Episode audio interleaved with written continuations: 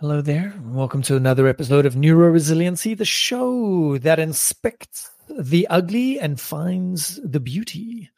So, in this episode, we're exploring this concept that I find it's quite interesting today to notice that people in general almost have a shame of being human. You know, how many times have you heard the the opinion expressed that the world would be better off without humans or that we've got too many humans in the world or the problem with the world is you know humanity.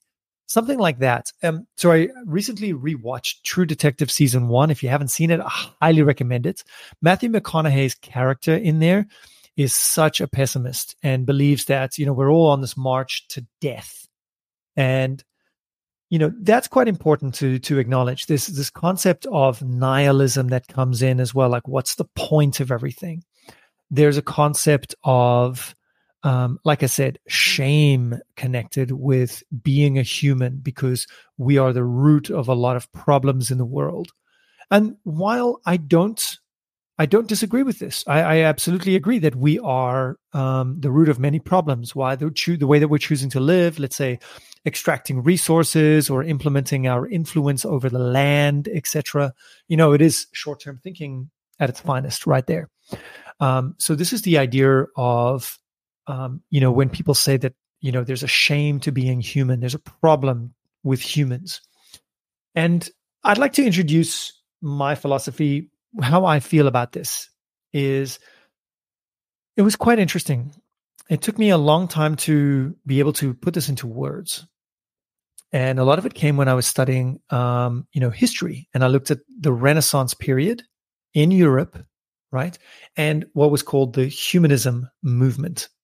let me just read you very quickly. The Renaissance included an intellectual movement known as humanism. Among its many principles, Humanism promoted the idea that humans are at the center of their own universe and should embrace human achievements in education, classical arts, literature, and science. So let me let me break this down really. You got to remember that this movement came out of this idea that at the time during the Renaissance, before the Renaissance, the church was there saying everything is um, to the glory of God. And that's why today, as well, um, there are still many people who are connected with churches that say that humanists are atheists, that humanists must, um, you know, must be seen with skepticism. We must be very weary of humanists because they think that humans are above God. And sure, you know, from that perspective, it makes sense. But I would I would offer a different way or perspective of looking at this. So humanism came at its birth at a place where it was moving away from you know catholicism always talks about this idea of like the shame of being born and humans are born with sin. And that that obviously came out of that time that we got to seek redemption and penance. And humanism came out of response to that to say that actually we are made in god's image and we are actually beautiful creatures. And so it was a pride uh, of being human that came out of that renaissance period i would say now, it's not to say that some people took that and ran with it and to say that we are beautiful and we must be our own beings and forget about God and whatever. I personally believe that humanism is outside of the realms of spirituality. We disconnect from uh, humanism from spiritual beliefs. Okay, disconnect from it spiritual beliefs are what you believe is the you know like who made us what happens when we die etc whereas humanism is what are we doing while we live? While we live what are we doing? Now it's literally this idea of there's nothing to be ashamed of that humans are beautiful that we are created to be a beautiful species. And this is the concept with humanism and that i call humanism 2.0 right? That actually we are beautiful creatures when we are at our best, when we work together, when we are all aligned and we are in alignment with how we were designed to be. So, what do I mean with that? Um, if we, you a very simple point is that a lot of the time we feel shame for any feelings that we might have. Like, let's say I'm angry at myself, and then I feel ashamed because I shouldn't be angry with myself because that's not the way that people should be. And we create a lot of shoulds and shouldn'ts. We actually start not accepting ourselves and that creates shame that creates guilt that creates anger frustration etc but rather an acceptance of who we are like oh i feel angry.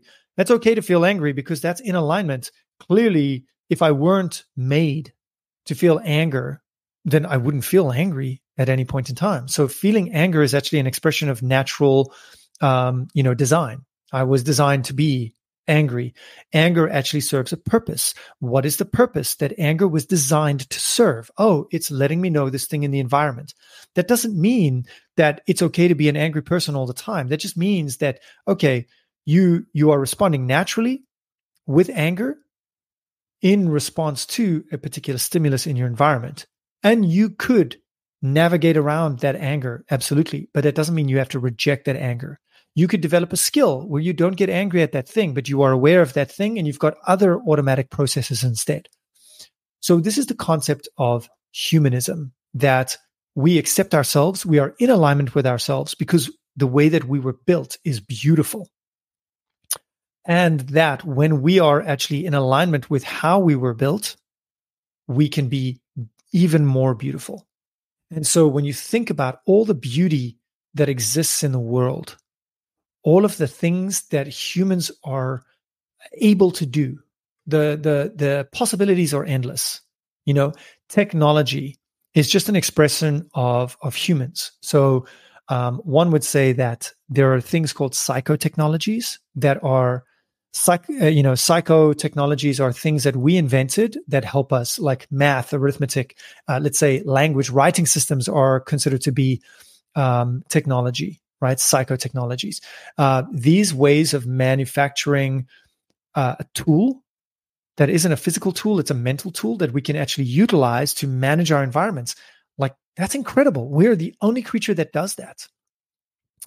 If you consider what creatures we are similar to in the world as well, you've got like hive minded creatures like insects and things like that. Um, you've got solitary creatures as well. You know, you've got creatures that travel in packs like wolves and things like that. You've got, you know, um, animals that have small family units or no family units that branch off on their own. You know, there's the pairing systems.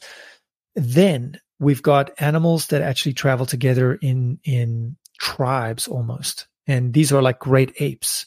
They've got these uh, troops, shall we say, and humans are structured very similar to that. But the beautiful thing is that we actually are adapted to become part of bigger groups than we can actually see in in that capacity in that way in nature. Now what would it look like if that entire group were aligned together? I mean can you imagine? Can you imagine what a group of humans all working towards a common goal um, could look like could achieve? And what it feels like to be one of those members of that community working together arm in arm to achieve a common goal. And this is what um, a lot of people, um, you know, who study the psychology behind uh, people being in the military. They talk about this all the time. Being in the military gives you a sense of purpose. It gives you a sense of connection that you are one part of a larger whole. And that by disconnecting from that, it's actually traumatic. People feel a lot of uh, trauma from leaving the military and going back to civilian life and and what that what is that like to be um, you know to feel like you're part of a whole and then all of a sudden disconnect from that uh, there's a very famous psycholo- psychologist that actually said that um, the the the reason why we've got so many suicide rates today is the feeling of disconnection. What does that mean? Well, in the past, we used to have family, we used to have extended family, we used to have kith and kin, larger communities as well, and now we don't have access to any of those we're pretty much nuclear family and we feel disconnected from our intense um, you know close family anyway. And we don't have extended kith and kin or extended family because we're moving away from them. We don't even live close to them anymore. Um, we change locations so frequently. And so what does it look like when we do this? Well you know we increase our our stages of loneliness. We also decrease our knowledge of skills of how to relate to people as well. Well what would it look like to adapt to that so that we can move and still make sure that we are ticking these boxes, make sure that we have the skills to connect and plug in and feel connected to new communities, as well as having the skills to connect quickly and deeply to communities so that as humans, we are ticking these boxes. So humanism 2.0 is what I call it. Whenever people ask me, like, what are my beliefs? I, I say it's this idea of um, humanistic pluralism or plural humanism is another way to say it. That is to say that I don't go towards homogeny. The more homogenized our society is, that is, the more that we look and think the same, the worse off we're going to be. Why? Well, genetically speaking, we create um, you know inbreeding by doing that type of thing. If we if we try to extend ourselves beyond our genetics, um, you know, and we look at people around us, the more that we are in echo chambers, the worse off we are as well. The more fragile we become to change, to adaptation, adaptability. And that is absolutely a point of pride for me is being much more malleable and adaptable by having exposure to living in so many different countries. I mean, you can imagine the culture shock that I had from going from South Africa to living in London. It's a very similar culture, but it's completely different. And the culture shock that I experienced there, and all of a sudden I became a lot more adaptable at relating to both cultures. And then after that, other cultures. And then going and living in Asia. And oh my gosh, the first time that that happened when I lived in Indonesia, the culture shock there and then the adaptation that came from that. So when I went to live in Asia again for another year, I went to Thailand and I was in Thailand for a year. And that was no problem. The adaptation had already occurred, the exposure had already occurred, much more adaptable. And I was able to actually enjoy that experience a lot more. I lived in Europe and then I lived in Argentina. And the idea is that the, the culture shock going and living in Europe and experiencing that, and then going in Argentina, which is still South American culture, but heavily European influenced, it was a lot easier. And then, of course, having all of those experiences and going and living in like uh, America, oh, that was so easy. It was like living in a movie. The biggest culture shock was how everything looked exactly like a movie. I was like, wow, look at your post boxes. They're called mailboxes and they're blue and they are shaped differently. And it was so interesting, fascinating, really. So, the concept that I'll leave you with today um, is that our diversity makes us better. And it's not just our diversity, genetically speaking, culturally speaking, but it's also our diversity in thought. Because being challenged in the way that we process information is incredibly strong. And our diversity of character as well, our diversity of roles makes us better. Not everybody needs to be the CEO of a Fortune 500 company. Not everyone needs to be the founder of their own company and make millions of dollars. Not everybody needs to do that. Not everybody is fulfilled by that. And the world would not be a richer place for that. And uh, let me give you a quick demonstration of this as well is that people believe that they're better than others, right? That diversity doesn't matter. They're better than others. None of this is more poignant than looking at the past after the Black Death, the plague, the bubonic plague spread through Europe, you literally had this part where the rich people were isolated as much as they could be from the plague, and a lot of the peasants died. And as a result of that, all of a sudden, you had a lack of people with knowledge of how to work the land. And you had a lot of rich people who owned the land who had no idea how to work the land. And seeing that rich and poor work in a symbiosis. And so to say rich and poor, better and worse, higher class, lower class, that doesn't matter. The fact of the matter is, is we need to see that we are in a symbiosis together and understanding that actually a person could find a lot more fulfillment by working the land than they could by owning the land. That there could be more fulfillment from a person for playing music rather than, um, you know, creating a trade company. So, what does it look like for you and understanding your fulfillment? Where does it lie? So, I rejected part of myself that was a teacher for a very long time. And I realized that I like to take information, I like to put that information into certain categories, into certain systems, and then communicate those that information to others. And seeing the lights go on behind people's eyes as the penny drops, and they're like, oh, that's something that I like. I like to do that. I like to help people develop skills as well to so to see them kind of get stronger and better and transform their skills day after day. That is something that I really enjoy. It really lights me up. But that puts me into a place where I'm not going to be the founder of a startup company that's going to make billions. You know, I'm not going to be a person who knows how to work the land necessarily. Like I can do that part of it, but I really enjoy working with people and helping with education, understanding, development of skills. That's what I enjoy doing. And then on top of that, if that is my role to play in society, what is the greatest leverage that I can have? Or who are the people that I'd really like to impact because I believe that they would make a difference? And this comes into, you know, this idea of your, your vision, your spiritual purpose, let's say.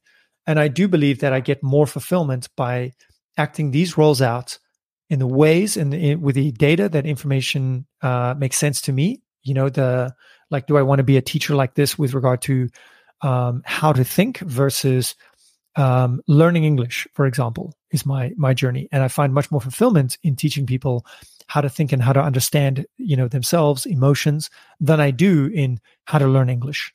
So that's that's a huge thing for me number one. And then you know looking at that and understanding that okay well i am part of a whole and so you know, pluralism has got to do with diversity, and humanism has got to do with this is beautiful. Humans are beautiful. We are wonderful creatures. We are social creatures. And so, where can I plug myself in to a community that is actually going to really appreciate this? And that's that's another thing. The contribution that you make is going to be valued by a community as well. So finding where your contributions are going to be valued the most. That's important too. So moving on from this, it's just a, a clear question when we say humanist, we're talking about people are beautiful and people working together because we are social animals is a beautiful thing. And think about what we could achieve if we're all working towards great goals as well. And I do see this in humans. We are beautiful. We can create and accomplish amazing things together. And what we're in is this period of learning how best to work together how best to achieve and accomplish certain actions, what uh, consequences come from doing things in certain ways. And obviously, we'll see an evolution of psychology of like, we don't want to danger the environment. We don't want to impact other people negatively. We don't want to blah, blah, blah, blah, blah. So, you know, like I say, um, humanism, pluralism, those are two strong philosophies that I'm behind. You know, the plur- pluralism suggests diversity in many ways. And a lot of this has got to do with this, this idea of many people's spiritual identity. If it's not one of the classic religions, it's one of like the new age forms of thought of like spirituality. What's your spirituality? I'm connected with the universe, with source man. And a lot of it is because humans have a need to connect with something greater than themselves. And so answering the question of life after death is the ultimate way of connecting to something greater than yourself. And so religion, in my opinion, serves that function of feeling that need. And by being atheist, sure, you're following the science, but you also don't feel connected. And so I could say that by feeling connected to humans, by seeing the human species as a beautiful species that can actually create beautiful things, and that over a period of thousands of years, we have evolved and our practices are going to continue to evolve, and we can become an even more beautiful species as well. And that my contributions today can impact generations hundreds to thousands of years in the future by doing the work that benefits the human species globally. And so this is the point is feeling connected to humans around the world and to humans in the past and to humans in the future and seeing your connection to humans as a form of spirituality, as a form of being connected. That doesn't mean that when you die, you don't believe in God. So I'll challenge that whole thing of humanism is connected to atheism and that it's in opposition of a spiritual belief, but rather the idea that humanism allows people to feel connected to life to living and that we don't need to die to find connection, that we can find connection through our daily lives. And I think that's very important. A lot of people talk about this idea of, you know, space and time are just constructs and that our perception of time is linear and that's actually not true time. I'm like, yeah. But think about it like this if we are put here, if we are incarnate And everybody tries to run away from our daily lives, from our incarnation, from life, or the way that we perceive it. Like it's cool to know that time actually doesn't matter that our perception of time is what creates time. Uh, let's say certain things are social constructs, you know, that's fine. There's nothing wrong with it. But it's just to say that most of the time people see these ideas and they'll say, you know, that's not the truth. The truth is that we are spiritual beings and we need to remember that. I'm like, no, we're human beings. And remembering that we are here for a reason. What is that reason? Let's live that reason. Let's really be with that. So, disconnecting from the spiritual purposes of being here and being connected with the actual physical reasons for being here as well. Because you'll get to the spirit stuff soon enough. You know, you'll die soon enough. So why are you trying to rush there and trying to connect with spirituality as much as possible? You know, if you are um, someone who believes in certain religions, then follow those tenets absolutely by living it, by being connected with the present moments and with, you know, your physical life and by the other people around you you know? And if you are atheist or if you are agnostic or if you're questioning spirituality or you're connected with source or whatever why run away from your physical experience of now and just be connected with now and understand that this is exactly why we are living this experience you know the beauty of being the beauty of being human the beauty of human beings so that's just a little taste of some ideas that i have let me know your thoughts on humanism. I'd love to hear what you've got to say about it. I'd love to hear your experiences or if you've got any contrary, contradictory points of view, let me know. Love to hear them. Until next time, adios. Ciao for now. Hasta luego. We'll see you in the next one.